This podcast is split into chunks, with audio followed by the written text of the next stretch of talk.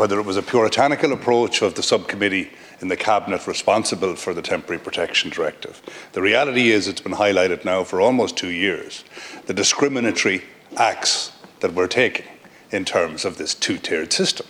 There's no need for it.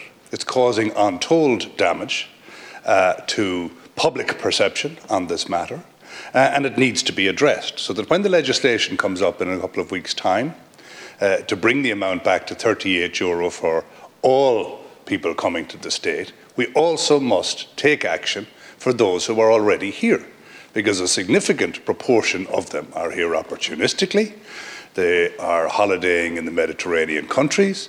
They've flown back to collect their vehicles. Some of them are running businesses.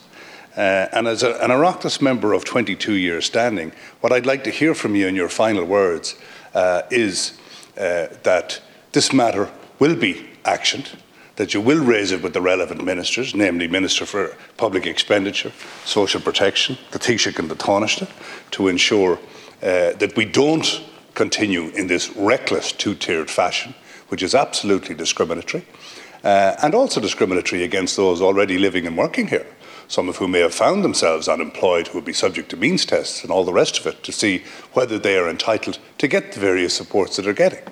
Unfortunately, the opportunists I speak of uh, are not subject to such scrutiny at all.